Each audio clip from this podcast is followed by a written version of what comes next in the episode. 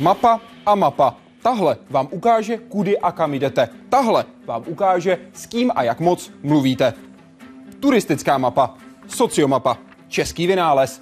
Používá se pro znázornění chování lidí v izolovaných skupinách, třeba ve vesmíru nebo v ponorkách, stejně jako ve firmách a pracovních týmech. Jak se taková mapa vytváří? Co všechno ovlivňuje, jestli půjdou lidé za společným cílem nebo sobě navzájem po krku? A jak můžeme své chování sami změnit? Vítejte ve světě vědy a otázek současné společnosti. Začíná Hyde Park civilizace.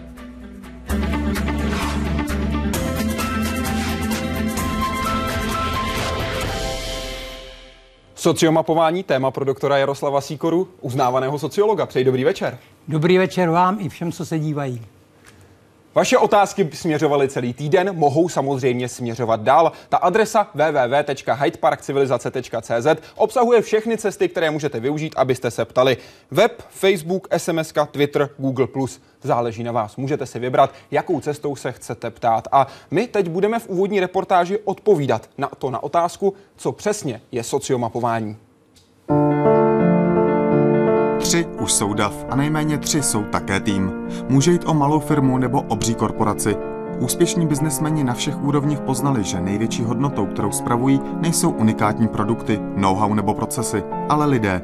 Spolupracovníci, kolegové, někdy i přátelé, jejich schopnosti se snaží rozvíjet. Jenže to má své úskalí.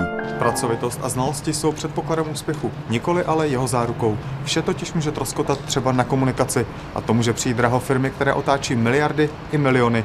A právě odhalováním a řešením problémů ve spolupráci a komunikaci se zabývá sociomapování.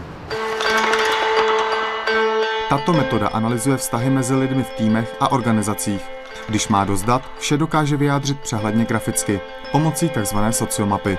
V ní se jasně ukazuje blízkost či vzdálenost jednotlivých lidí, stejně jako celková míra komunikace každého z nich. My se snažíme toto zobrazit, takže vidíme aktivitu těch eh, lidí, to, jak se přibližují, oddalují, tak vidíme i to, jak se to průběžně mění. A to zároveň porovnáváme s tím, jak by to lidé chtěli mít. Porovnáváme to, co je s tím, jak bychom si představovali být s ostatními v kontaktu a čím větší je tam rozpor, eh, tím víc konfliktů a nedorozumění máme. Někdy takové problémy stojí jen peníze a nervy, jindy ale může jít o zdraví nebo život. Sociomapování od 90. let využívá třeba česká armáda, hlavně pro zahraniční mise, kde spolu vojáci tráví dlouhé měsíce a musí mít jistotu, že se mohou jeden na druhého spolehnout. Podobně dlouhodobě izolované skupiny jsou třeba posádky jaderných ponorek. Nebo experimenty typu Mars 500. Skoro půl druhého roku dlouhá izolace šesti lidí, simulující let na Mars a zpět, bez pohledu na modrou oblohu nebo pocitu svěžího větru. Během něho se všichni účastníci, tři Rusové, Ital, Francouz a Číňan, nevyhnuli ani pečlivému sledování z hlediska vzájemné spolupráce a komunikace. A to prostřednictvím sociomapování. Tady eh, vidíme šest osob, které mění své pozice podle toho, jak spolu spolupracují a, a, mluví, jak spolu komunikují. A vidíme tam CC, eh, což je zkrátka za eh, kontrolní centrum, s kterým si ti jednotliví členové udržují komunikaci na různé úrovni, takže vidíte někoho, kdo je blíž k tomu kontrolnímu centru a kdo třeba po určitou dobu byl zodpovědný za komunikaci s centrem. To posádce zadávalo předem připravené i zcela nečekané úkoly. Teď vidíte velkou změnu. Tohle, kdyby běžně bylo vidět u týmu, tak to znamená okamžitě, že musíme zakročit, protože tam najednou poklesla ta eh, aktivita komunikační ale ta změna souvisela s tím, že zrovna byl výstup, eh, simulovaný výstup na Marsu.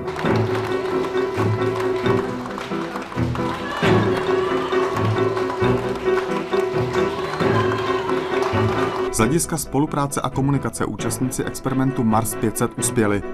Společný jazyk rusky mluvící trojici na sociomapě logicky táhl k sobě. Výsledek mise to ale neohrozilo. Uspěli tak i organizátoři projektu nastavením pravidel pro výběr skupiny. Jaroslav Zoula, Česká televize. Pane doktore, co bylo na úplném počátku, že si Češi řekli, pojďme udělat sociomapování? Čím to začalo? No, na úplném začátku bylo to, že mě, jestli je pán Bůh, takže mě seznámil s člověkem, který já považuji za člověka s geniálním myšlením a to je Radek Bachboch. To, co bylo Toho jsme teď, slyšeli, ano. ano.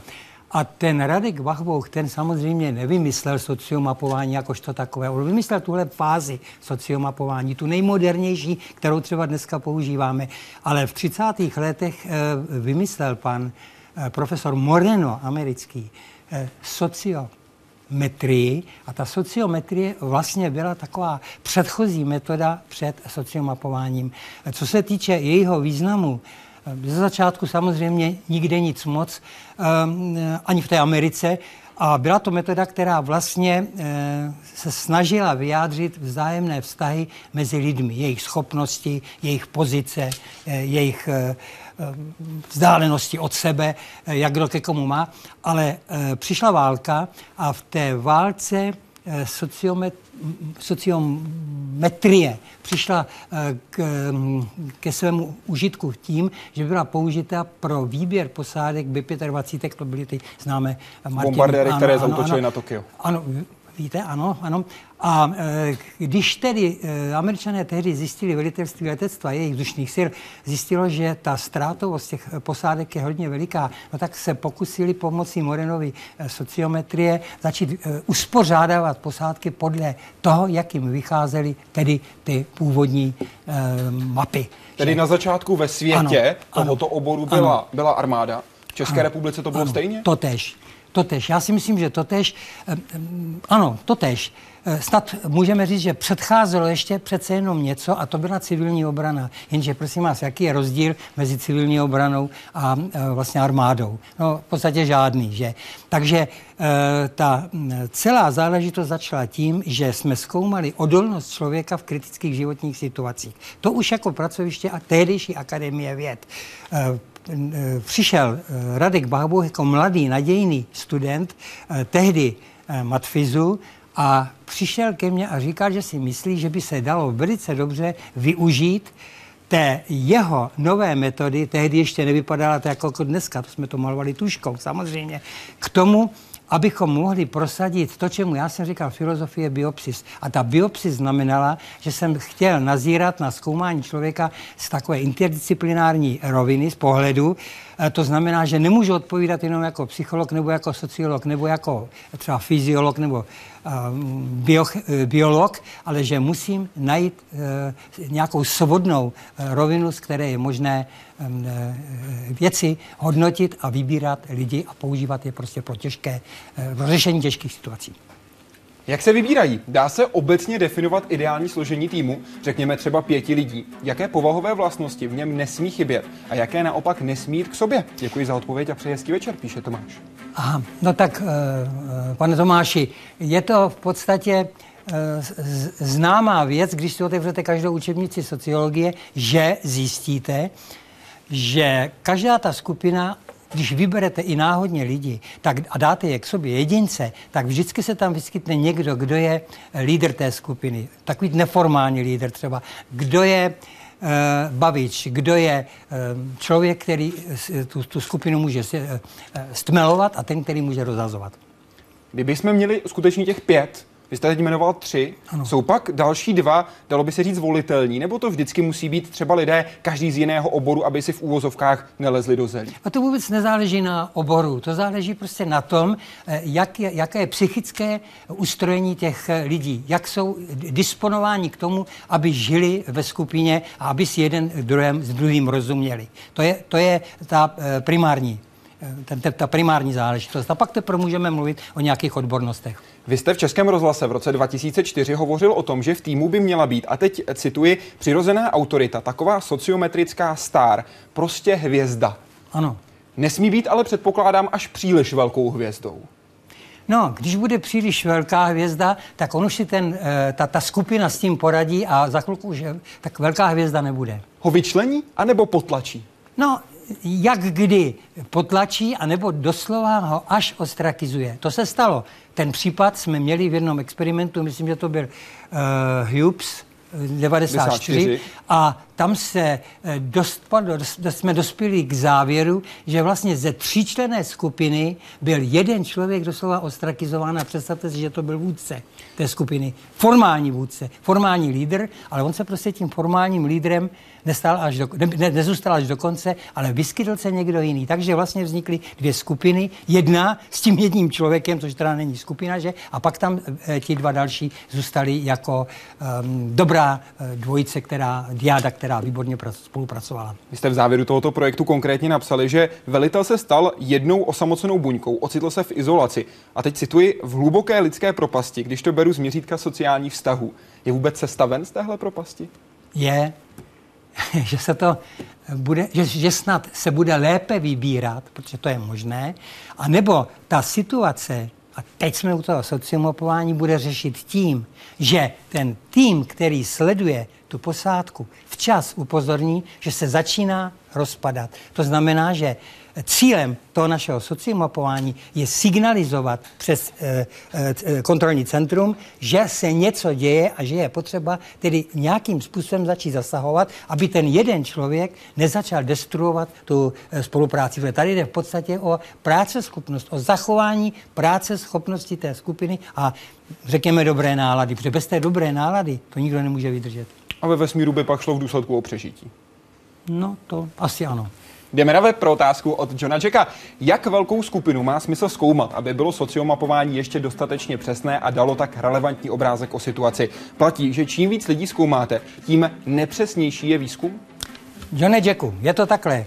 Jsou tři dimenze, ve kterých můžeme nasazovat sociomapování. Jedna je mikrorozměr, druhá je mesorozměr a třetí je makrorozměr.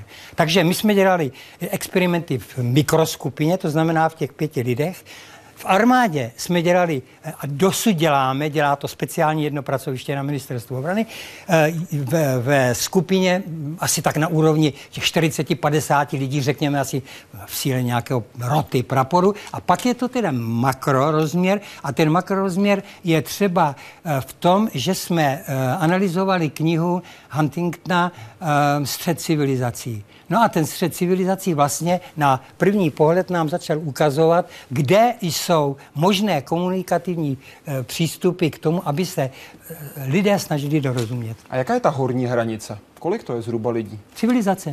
Civilizace celá by no podle vašeho názoru mohla být, se, mohla ano, být to je případ toho Huntingtona. A je to skutečně přesné? Dá se o to opřít s relevancí, řekněme, 99% přesnosti? Ne, ne, ne, ne, Jakou ne, relevancí? ne, ne, ne. No, podívejte, já nechci střelit, protože by zcela určitě mě eh, kolegové z různých oborů um, se usmáli a řekli, že to ten člověk tam povídá. Ale když eh, řekneme podle naší zkušenosti s těmi mikro a mecorozměry, tak já bych řekl, že od 72, aspoň to mám tak spočítané, od 72 do, řekněme, něco přes 80%, jak si úspěšnosti eh, výzkumu. Jeden z našich diváků se také ptal, jestli je možnost udělat sociomapu národa a potom následně ty národy srovnávat. Bylo by to relevantní? No samozřejmě, a bylo by to relevantní, ano. Zkoušel to někdo?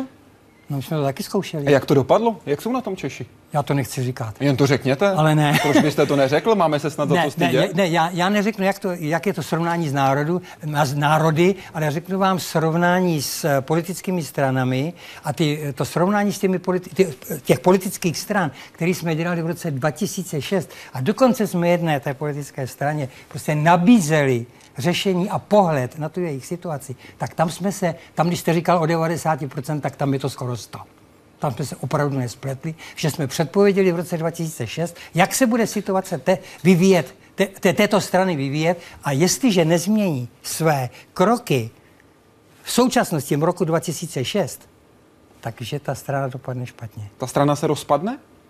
To byl váš, vaše predikce? no, my jsme neřekli, že se eh, rozpadne, ale že na tom bude špatně. Tak vyberte si, jak to chcete slyšet. Půjdeme na Facebook, kde je otázka od Pavla. Prosím, je možné si udělat jen úplně základní sociomapu doma, třeba mojí nejbližší rodiny, která žije v jednom bytě. Jak bych na to měla jít? No je, je.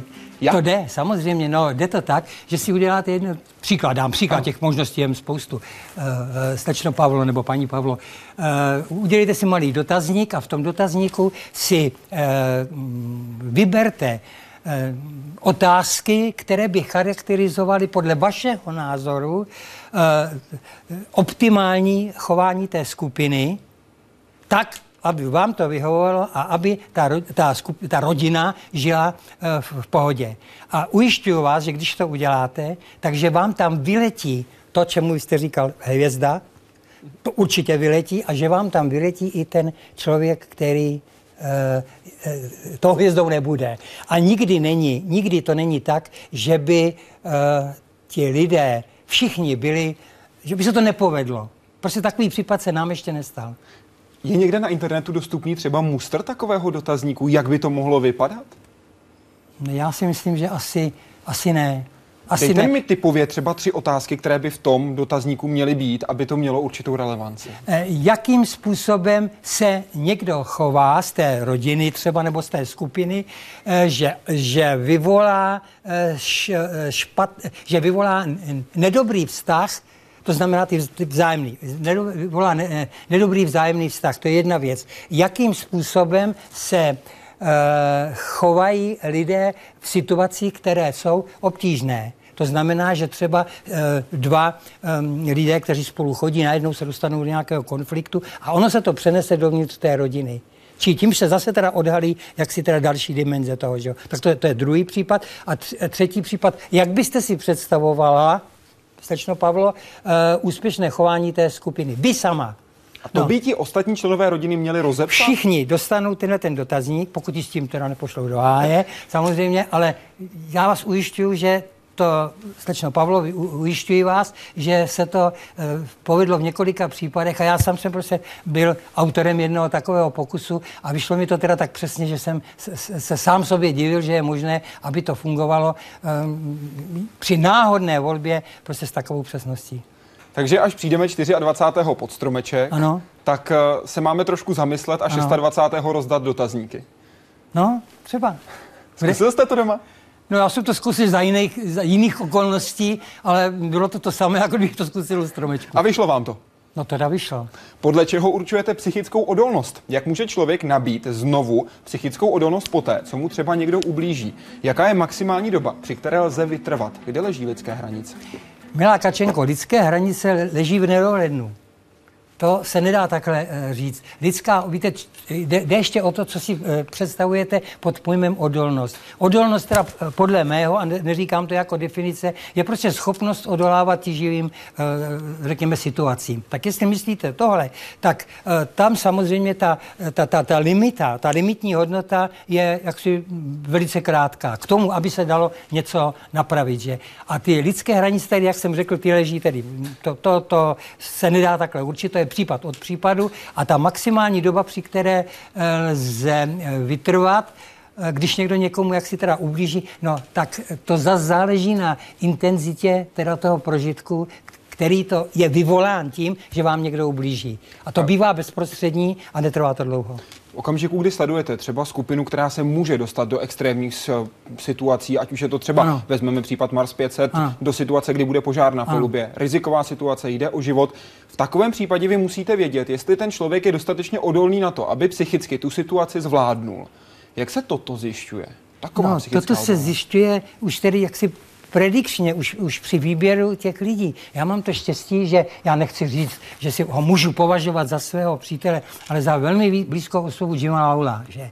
A měl jsem i tu čest jak si o něj starat, když byl tady u nás a, a jsme si vyměnili názory na to, jak to vypadalo třeba při tom nešťastném Apollo 13. Že? A tak to je přesně odpověď na to, co vy říkáte. Ten, eh, ten člověk věděl, že má za sebou lidi, který, který vydržej zimu, mráz, který vydržej prostě všechny útrapy, které v té 13. nastaly prostě po tom kolapsu těch technických prostředků. Že? A ty lidi to samozřejmě přežili a pochopitelně Jim Lovell se s tou 13. teda naštěstí vrátil ve zdraví. Takže to je odpověď.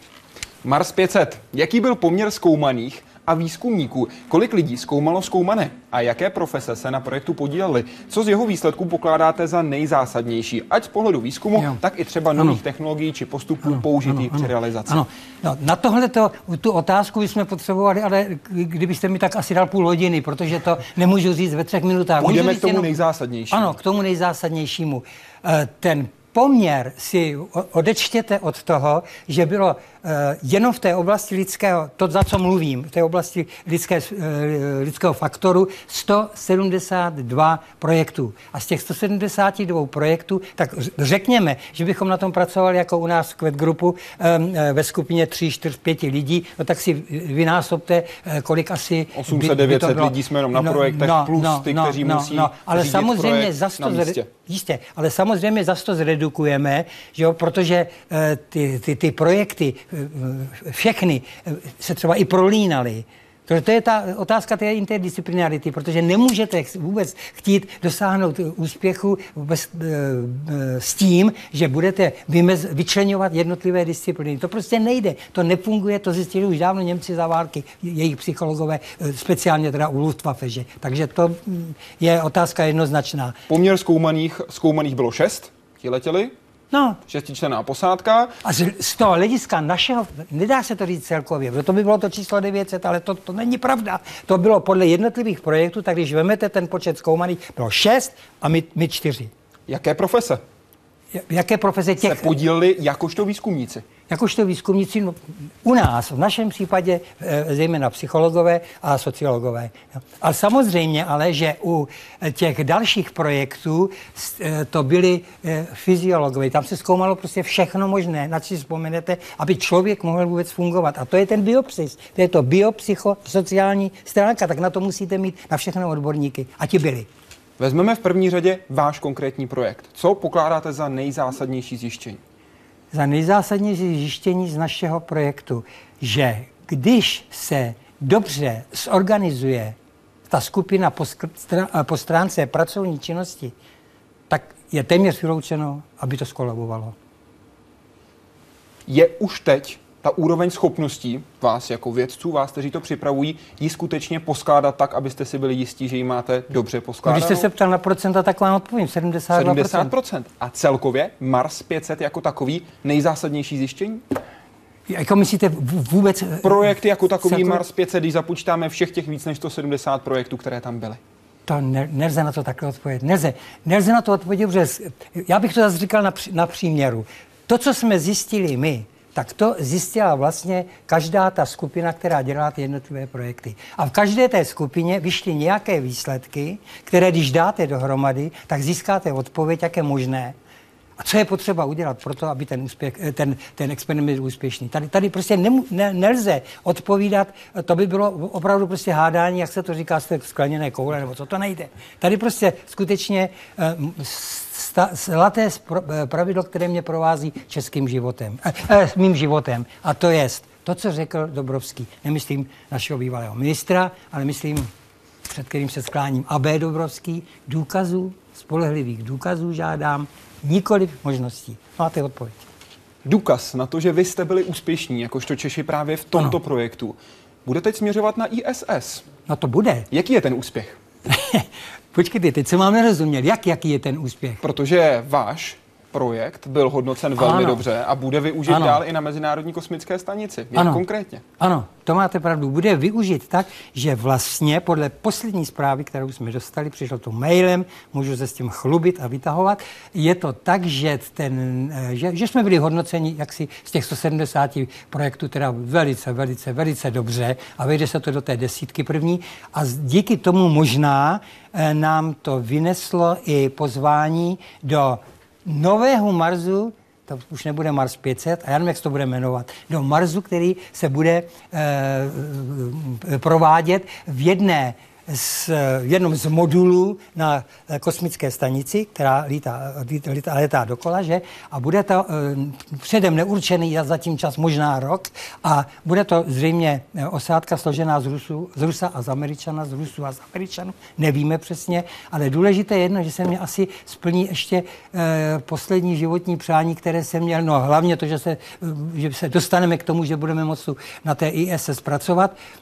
A za druhé to, že konečně se prolazilo to, co uh, hlásám do světa od roku 93, že není možný ustavovat skupiny bez účasti ženy. Tak tam jsem si přečet v tom posledním mailu, že se vážně uvažuje o tom, že osádka bude smíšená. Tak to považuji za své vítězství. V jakém poměru, ptá se Pavel Černý, pane doktore, Správný poměr mužů a žen při dlouhodobých pobytech ve vesmíru. Měli by letět pouze muži či pouze ženy? Nebo je lepší poměr jedna ku jedné, případně pět ku dvěma, jako u většiny letů raketoplánu?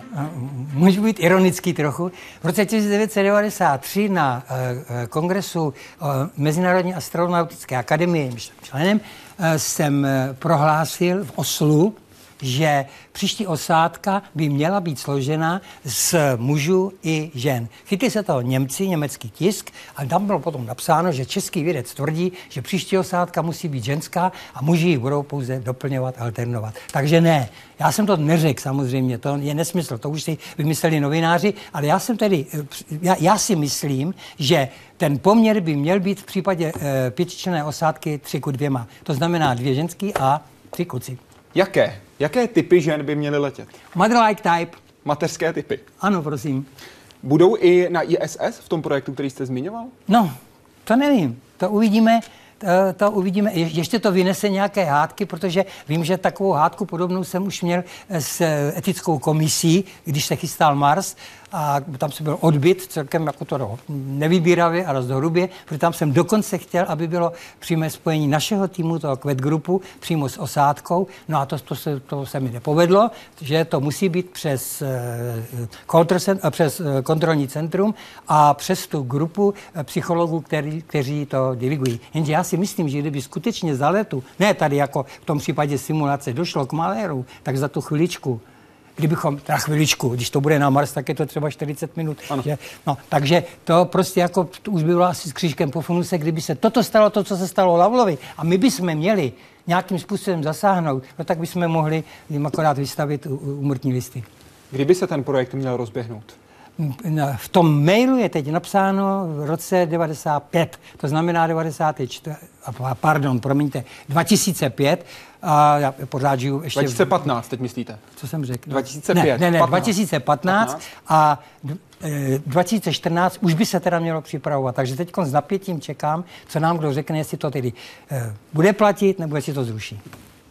Vy byste rád letěl na Mars? Ježíš Maria. Nechtějte to ode mě slyšet. Ano. One way. One way ticket. Jak byste se rozloučil se svojí manželkou? Dal bych ji pusu a řekl bych jí, bude to strašně krásný a myslí na mě. Jsou nějaké typické problémy v případě smíšeného týmu mužů a žen? A proč se v první lidské posádce na Mars se ženami nepočítá? No tak já si myslím, že to je chyba, že se, já vemu to od konce, že se Andy, Andy, že, ano. ano. že se s nima nepočítá. Já si prostě myslím, že víte, to, to, to je snad proti přírodě. V přírodě máte přece plus a minus. Pro boha jsou vždycky dva póly. Tak já si myslím, že to prostě nejde. Ale zatím se o tom nemluví, protože ta první osádka, která by měla letět na Mars, no to je pro boha rok 2030. A dokonce, já si myslím 2040, ale to, to, to si můžu myslet já. Ruský psycholog Vadim Guščin v Respektu no. v roce 2010 no. argumentoval tím, že ženy by neměly letět, protože spotřebují víc vody. Je to pádný argument? Vadim je můj kamarád a myslím, že to pádný argument není. Jak vám to tady vysvětluje, když je to kamarád? No říká to, to je vše. A nikdy jste si to spolu nevyříkali? Nebyl to, to bylo... přede mnou, to nikdy neříkal. Tak se na to možná zeptejte. No, zeptám. Ondřej Polák se chce zeptat. Jsou pro dlouhodobé mise ve vesmíru lepší starší, zkušení kosmonauti, nebo spíše mladší, méně zkušení, ale výkonnější lidé? Pokud letí ženy, měly by být výrazně starší než přítomní muži?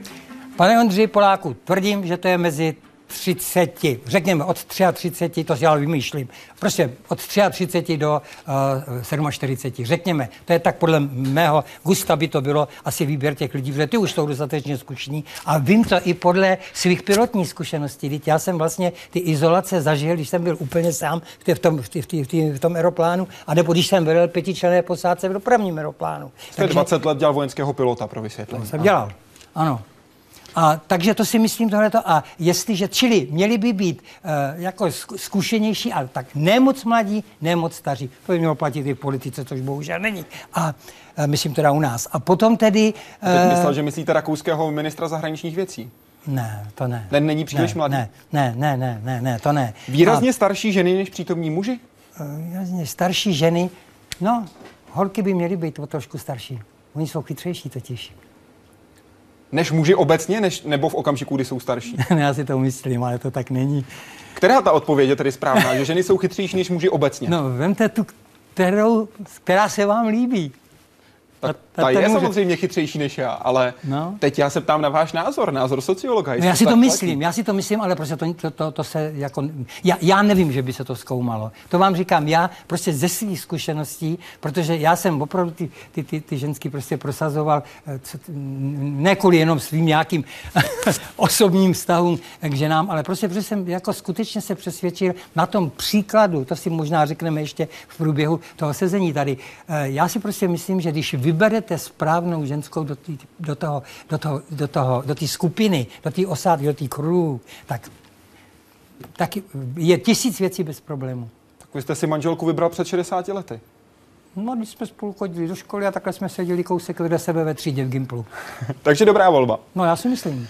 Předpo... se zeptejte, ale jí. No, mě šlo spíš o to, jestli byste dobře takhle ne, vybral ne, ne, oni, i oni... do pilotní ne. kabiny, případně do raketoplánu já, nebo já, jiné já jo, ona, jestli ona to nevím, ale jednou oni napsali do novin, že jeho žena světice. No tak co vám mám na to říct víc? Předpokládám, že projekt Mars 500 nebyl na světě jediný experiment zkoumající problematiku dlouhodobého pobytu malé skupiny lidí v malém prostoru. Jak korelují jeho výsledky s výsledky jiných pokusů tohoto charakteru? No, to, to, to, je, to je těžko říct, protože ten, ten experiment Mars, ten byl prostě jako svého druhu skutečně jako eh, prvotní a jedinečný. Takže všechny ty experimenty, které se vůbec v historii dělaly, no tak ty prostě měly eh, své výsledky na základě kterých se stavělo a dál a dál a dál. Já jsem vám naznačil, že my jsme třeba se účastnili na řadě těch experimentů, já jsem teda jmenoval jeden, to je ten human behavior, čili eh, lidská činnost, UPS 94-95, takže prostě těch experimentů byla jako spousta a ty jejich výsledky, to, to, to, to se prostě nedá takovým způsobem vyjádřit. Věda je prostě eh, jako taková taková zvláštní paní, která si nenechá poroučet a, a říkat, je to takhle nebo je to takhle. Ne, zase tady přijde ten starý AB Dobrovský. A víte, kam my půjdeme? Ne. Půjdeme do štoly, protože tam vyrazil náš redaktor Jaroslav Zoula, který se alespoň na maličkou chvilku nechal zavřít do míst, kde se nechali v roce 88 zavřít ti, kteří simulovali let na Mars. Vítejte. Po oběžné dráze Země a jejím jediném přirozeném satelitu Měsíci si lidé při dobývání vesmíru vytkli další cíl. Mars jako Zemi nejbližší planeta je znám od antiky. Když ale začal být na dosah, lidé si uvědomili, že stejně jako technologickou je dobytí rudé planety i výzvou psychologickou. A začali se na takovou dlouhou a osamělou cestu připravovat. Tady v Tišnově u Brna proběhl před 25 lety na svou dobu velmi neobvyklý experiment. Za těmito dveřmi se skupina mladých lidí nechala dobrovolně zcela izolovat od venkovního světa. A to na tři týdny. Nebyli nijak vybíráni. Těch 12 dohromady svedla vlastně náhoda. Osm studentů a jedna studentka z pražských a brněnských vysokých škol, dva dělníci a novinář. Tvoří první posádku kosmické lodi, která nikam nepoletí. Dvanáctka dobrovolníků, kteří se rozhodli, že část svého života stráví jen spolu, s velmi omezeným kontaktem s okolím. V rámci experimentu Štola 88 nebo také Štola k Marsu na nich tým vědců pod vedením Jaroslava Síkory zkoumal rizika spojená s dlouhodobou izolací. Skupina lidí tu podstoupila simulovaný let k Marsu. Po několika dnech příprav přišlo konečně ráno 13. září 1988. Tucet účastníků se rozdělilo na dva týmy. Sedmičlenou skupinu tzv. strážců, kteří měli na starost samotný simulovaný let, vedl Pavel Toufar. Jsme obsluhovali jednak tu aparaturu a jednak jsme plnili nejenom komplex testů, které jsme ručně vyplňovali, ale také Psycholab, což byl test už tehdy na počítači. Vedení experimentu účastníkům, aniž by to věděli, změnilo denní rytmus na 18 hodin. Také podstupovali celou řadu lékařských testů a měření a odevzdávali vzorky krve, která šla okamžitě na rozbor. Podchlazené krevní vzorky musí do hodiny zpracovat laboratoře pražských výzkumných ústavů, a tak má posádka vrtulníku naspět. Pět lidí se pak staralo o zvířata, která měla pomyslným kosmonautům zajišťovat stravu.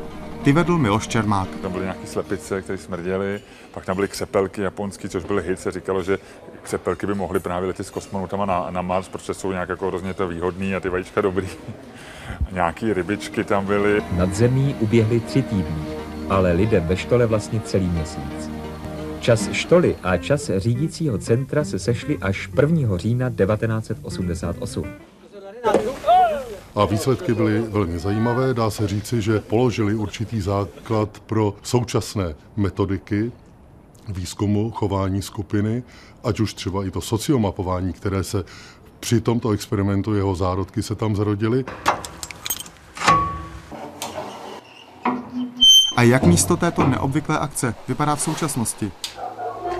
Ještě před pár lety tu byla k nalezení řada původních věcí. Dnes je ale téměř vše, co se dalo odnést, uříznout nebo ulomit, už pryč. Po opakovaných návštěvách zlodějů a bezdomovců toho v místě, kterému se tady stále ještě někdy říká štola, už mnoho nezbývá. Jediné, co experiment stále připomíná, jsou tyto koce pro zvířata, o která se účastníci experimentu starali. A že tady někdy vůbec dlouhodobě dokázala přežít skupina lidí, a to s veškerými civilizačními výdobytky, už dnes připomínají pouze tyhle zbytky sociálních zařízení. Místo je tak dnes prázdné a nevyužívané, bez vody a elektřiny. Pozornost ale dál přitahuje, i když od experimentu Štola 88 už uplynulo 25 let. Jaroslav Zoula, Česká televize. Když jste to teď viděl, co to ve vás vyvolalo? No, vyvolalo to ve mně e, vzpomínku na to, že jsem byl vlastně při projektování tohohle, toho e, experimentu vlastně posedlý, doslova posedlý, nejenom jako bývalý pilot, ale byl jsem posedlý eh, gigantickým projektem Apollo. A ten gigantický projekt Apollo mě přiměl k tomu, že jsem se snažil vlastně drobec skopírovat to, co se během těch deseti let eh, od vyhlášení te, tehdy prezidentem americkým, že, že se, co se vlastně všechno stalo. Za všechny ty, eh, ty dobré výsledky, i ty maléry, které se staly, víte, když ty tři kluci chudáci uhořeli eh, v, v Apollo, že díky té kyslíkové atmosféře. Apollo 1. Ano, ano, ano. Takže to, to, mě, to mě prostě posedlo a já jsem dokonce podle eh, knihy, tehdy jsem si četl eh, knihu eh, Normina Mailera, uh, fire, uh, jak se to řekne? Oheň na měsíci. Oheň na měsíci, ano.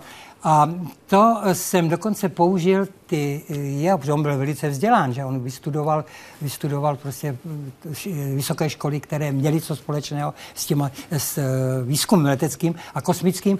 A já jsem dokonce použil terminologii jeho, a úplně jsem byl posedlý tím něco takového zopakovat. Zejména kapitola, myslím, druhá, Eh, o, e, psychologie strojů. Že? To jsou prostě tak fantasticky udělané věci a navíc to ještě e, je v báječném překladu českém, ale i ten originál, oboje je, je, je úžasné. No tak to, to je, mě vyvolává ve mně tuhle tu vzpomínku a já jsem dal dohromady tehdy nepředstavitelné množství lidí. Když jste tady říkal 800 nebo 900, tak ono jich nebylo, teda v tomto případě 800 nebo 900, ale bylo to snad 60 lidí, včetně několik, několik profesorů z vysoké školy tam byli. Byli tam lidé, kteří eh, dělali eh, potraviny, to, to se nikdy do té doby ještě teda v experimentu nedělalo. A z toho vznikla holá slepice.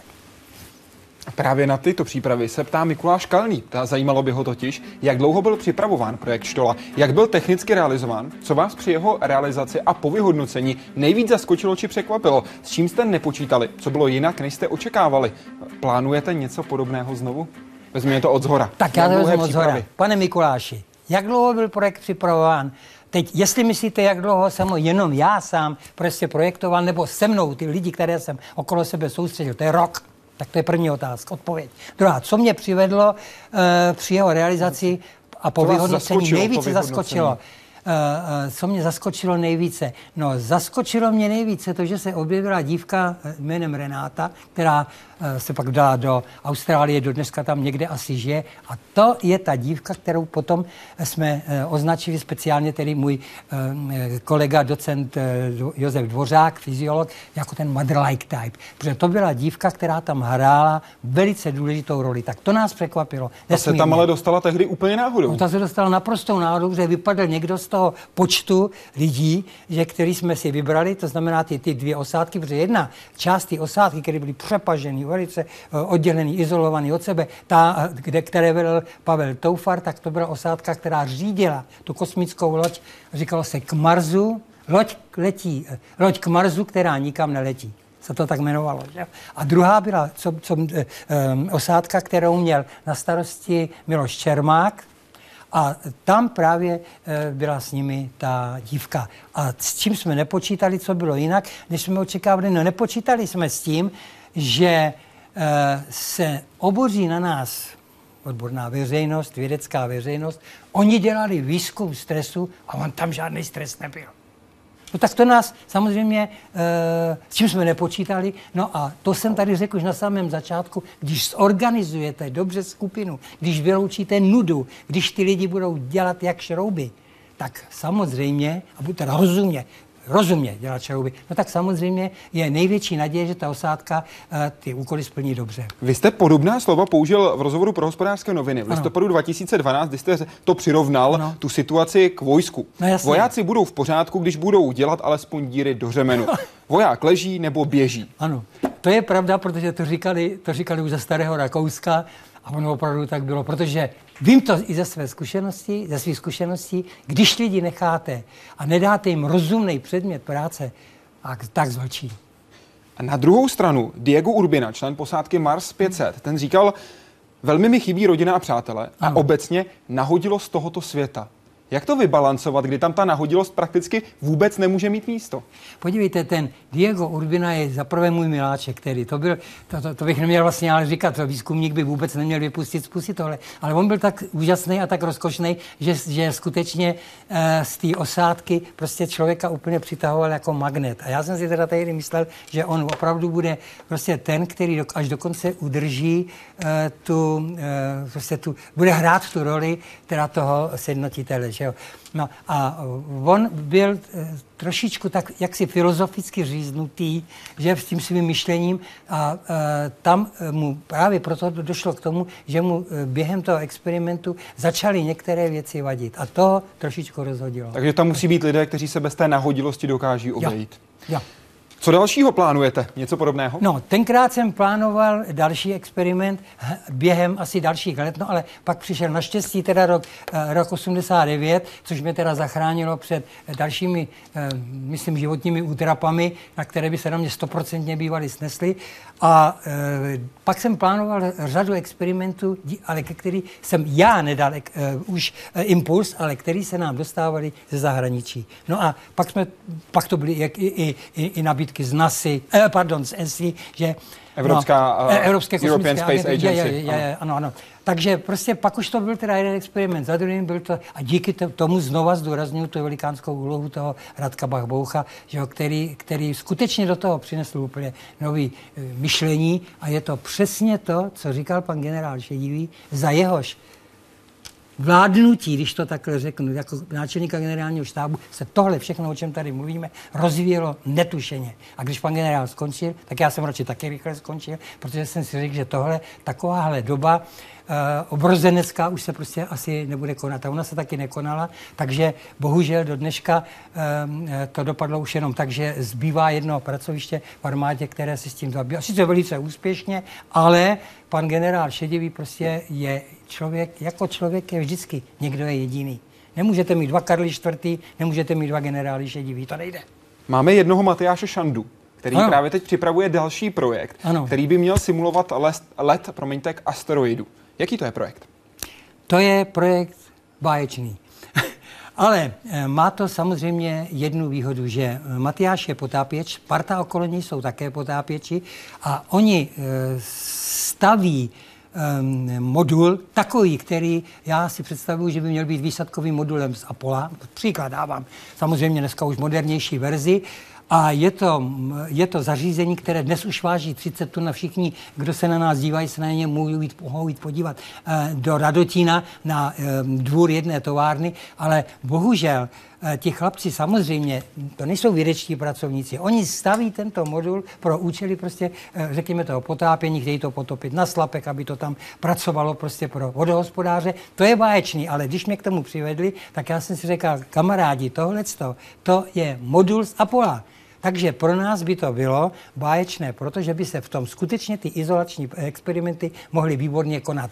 Ale i na suchu, nejen pod tou vodou. To by úplně bylo výborné, kdyby to bylo pod tou vodou. To máte už tři atmosféry na těch 30 metrech a to prostě to bychom mohli rozvíjet do nekonečna, takže tomu Matyáši Šandovi a jeho spolupracovníkům budíš tedy vzdána veliká čest, ale bohužel eh, nevím, jak za ně lobovat, jestli to jde tady i u vás v televizi, uh, ale oni ty kluci nemají na dokončení uh, vlastně peníze. Tak kdyby se našli i nějaký sponzoři, nebo kdyby se podařilo udělat to, co je mým snem, a nevím, jestli se to podaří, zatím to vypadá uh, v posledních dnech dosti nadějně, protože bych chtěl, aby vzniklo Centrum českého kosmického výzkumu, samozřejmě teda s podporou několika ministerstv, ministerstv a kdyby se vrátila ta doba eh, pana generála Šedivého, tak tam by se to určitě povedlo a byli bychom moc slavní ve světě, jako kdysi prostě ta naše účast v kosmickém výzkumu byla. Teď bude pokračovat věřme na ISS, jak už o tom byla řeč. Tento výzkum, který jsem zmiňoval, snad začne reálně pracovat příští rok. Budeme to sledovat. Stejně jako otázku od Ireny. Zajímalo by mě, píše, jestli jste se pokoušeli nějak simulovat skutečné nebezpečí, které může při cestě do vesmíru nastat. Ti účastníci vašich pokusů totiž dobře vědí, že opravdu na Mars neletí a vlastně jim nic nehrozí. Jdeme do školy. Irenko, to je báječná otázka. To je báječná otázka. Proč? Já jsem zjistil při jednom z prvních experimentů, který předcházel ještě tomu experimentu Štola, o které možná ještě bude řeč, že lidé, kteří se dostanou do eh, této experimentální situace, ale musíte ji skutečně teda výborně navodit, tak ti lidé jsou ochotní si představovat, skutečně vžít se do té situace a pohádají se o absurdních věcech, když jsme jim předložili třeba e, myšlenku, že se vybere z pěti lidí dvojice, byly tam dvojice, dvě, e, d, e, muž, žena, muž, žena a já už nevím, kdo byl, to myslím žena ještě na konci, nebo muž, kdo z nich poletí raketou, která stojí před tou štolou právě, e, před tou pokusnou teda laboratoří, ano. kdo z nich poletí. Nedovedete si představit, vážená Irenko, jakým způsobem ty dvojice se, nechci říct poprali, ale pohádali o to, kdo poletí. A byl to samozřejmě naprostý nesmysl, protože e, e, nikam si letět nemělo a ti lidé byli to studenti z vysokých škol a ty se do toho žili tímto způsobem. Takže moje zkušenosti jsou takové, že já samozřejmě nemůžu založit požár na palubě aby tam, a nechat je tam něco hasit. To teda jako asi ne, a navíc to je zkoušený, že? Ale simulovali jste Ale to. samozřejmě. A s výsledkem, kdy se lidé zachovali, kteří v tom pokusu byli, reálně, běžně? Naprosto reálně, naprosto, naprosto reálně s nasazením všech sil, jako by se jednalo o skutečnou situaci. Byl dělán nějaký výzkum na téma kancelářských prostor typu open space. Jaký je vliv tohoto typu pracoviště na výkonnost a pracovní efektivitu zaměstnanců a na jejich zdraví? Pro jaké typy povolání se hodí a pro jaké ne? Ne, já na tohle vám já eh, odpovědět nemohu, protože to není můj job. Já jsem sice kdysi dělal průmyslové sociologii, ale to prostě bylo uh, úplně za jiných podmínek. Já jenom jsem přesvědčený, že když uh, ten uh, prostor je uh, otevřený, tak zase tam záleží na psychickém ustrojení a sociálním tedy ustrojení člověka, který mu to vyhovuje a který mi to nevyhovuje. Mně by to například teda absolutně nevyhovovalo a myslím, že mnohým mým kolegům by to nevyhovovalo, protože my potřebujeme koji, zavřít se, zamyslet se a mít tam počítač. Takže to je pro takovýhle typ lidí. A možná pro e, e, e, jedince jiného typu je výhodný ten, ten, ten otevřený prostor, jako mají američani. Sociomapoval jste někdy kolektivy typu pracovníci velké firmy, fanoušci fotbalového klubu, obyvatele velkého paneláku nebo poslanecká sněmovna? S jakými výsledky? tak tu poslaneckou sněmovnu to bych rád, ale to jsem samozřejmě teda nedělal, ale e, dělal jsem ty e, pracovníky e, velkých firm, jenže to zase bylo za jiných podmínek. To, e, to bylo za jiných podmínek prostě. To se nedá už dnes srovnávat s tím s dneškem. Dneska jsem to nedělal. Co z toho vycházelo? Vycházelo z toho, že v těch firmách se komunikuje dobře, nebo ukázalo sociomapování, že tam jsou velké výrazné chyby, o kterých lidé v tom pracovním týmu vůbec neměli tušení? Na to by vám musel odpovědět Radek, protože já se s tím nezabývám, ale Radek Bachbouch prostě se tím, ti, ti se tím živí, ty moji spolupracovníci v kvedu a ti to koučování eh, prostě provádějí, to poučování těch lidí, jak se v těch firmách mají chovat, takže na to já vám odpovědět neumím, to bych prostě jim uh, lezl do zelí a, a vymýšlel bych si a to já nedělám. Já odpovím jeho slovy, on konkrétně v rozhovoru pro hospodářské noviny v lednu 2011 řekl, že než sociomapy ukážeme, tak lidi, lidi necháme odhadnout, jak komunikují, ano. abychom zjistili, jak jsou zorientovaní ve svých stazích. Ano. Z výzkumu vidíme, že ženy odhadují sociomapy lépe než muži. Ano. Když máme mapy hotové, tak klientům říkáme, teď uděláme malou procházku a projdou se tím modelem. S tím, že dost často jsou to úplně jiné perspektivy, které se jim otevírají, ano. než o kterých měli vůbec do té doby ano. nějaké povědomí. Rený, Provádí členové posádky společné rituály, jako je zpívání, meditace nebo modlitby? Jistě, jistě, pane René, jistě hrají na kytaru, nebo já nevím, že by měl něco jiného zatím než kytaru, ale ano, samozřejmě. Je to hodně důležité i pro tu pohodu, atmosféru. No strašně, strašně důležité. To je přímo zásadní. Co byste řekl, že je zásadní v tom pracovním běžném kolektivu? Co jsou ty klíčové věci, na které bychom si každý den měli dávat pozor, abychom pracovali efektivně, dobře a psychicky zdravě? Psychicky zdravě. No tak psychicky zdravě to, to eh, před, eh, předpokládá už tedy ten správný výběr těch lidí, jo, kteří teda, jak si mají schopnosti to, uh, spolu dobře vycházet. Že? Ale v každém případě to chce veliký autoregulační schopnosti toho člověka, protože nikdy se nesejdete s lidmi, kterými to to já se také ani s tou mojí ženou a přitom si myslím, že ano. Ne, ani po těch 60 nebo kolika, no skoro letech, prostě to, to nejde a to prostě nejde. Takže musíme měnit sami sebe, hlídat sami Určitě. sebe primárně. Autoregulace, autoregulace, autoregulace. Na Facebooku se vás ptá Kamila Havlová. Souhlasil byste s výrokem Sartra, že největší peklo, které si dovedu představit, je být dlouhou dobu uzavřený v místnosti se svými přáteli? Ano. Byl jste někdy v takovémhle pekle? No, myslím, že ano. A jak jste to zvládnul? Autoregulací? Autoregulací.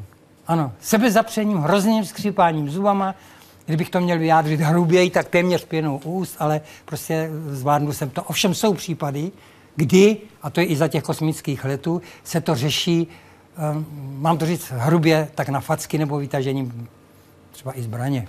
To se stalo v minulosti jednou, je to pravda? No, stalo se něco takového. Pane doktore, moc děkuji, že se stalo to, že jste dorazil sem do Hyde Parku civilizace. Přeji, jak psal jeden z diváků, spoustu dalších hezkých grafů a hlavně pevné zdraví do nového roku. Děkuji vám děkuji za Děkuji vám, pane doktore, vám všem, kteří jste poslouchali. Děkuji a přeji krásné Vánoce.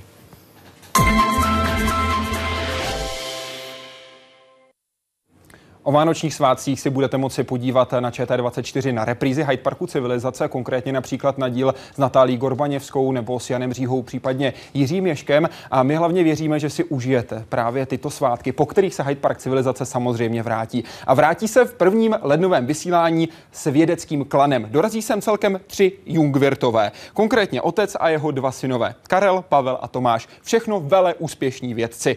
My vám samozřejmě přejeme na Vánoce také spoustu klidu, spoustu radosti a do nového roku přejeme, abyste vždycky měli sílu najít si svoji cestu, jít po ní, aby se vám dobře dařilo a vždycky vás provázelo hlavně pevné zdraví. A také vám přejeme, a teď v tuhle tu chvíli přeneseně z ISS, o které dnes také byla řeč, aby se vám v tom novém roce všechno dobře dařilo, abyste dokázali život brát také trošku s nadsázkou a abyste si třeba, i když vám to třeba úplně tolik nejde, dokázali zaspívat.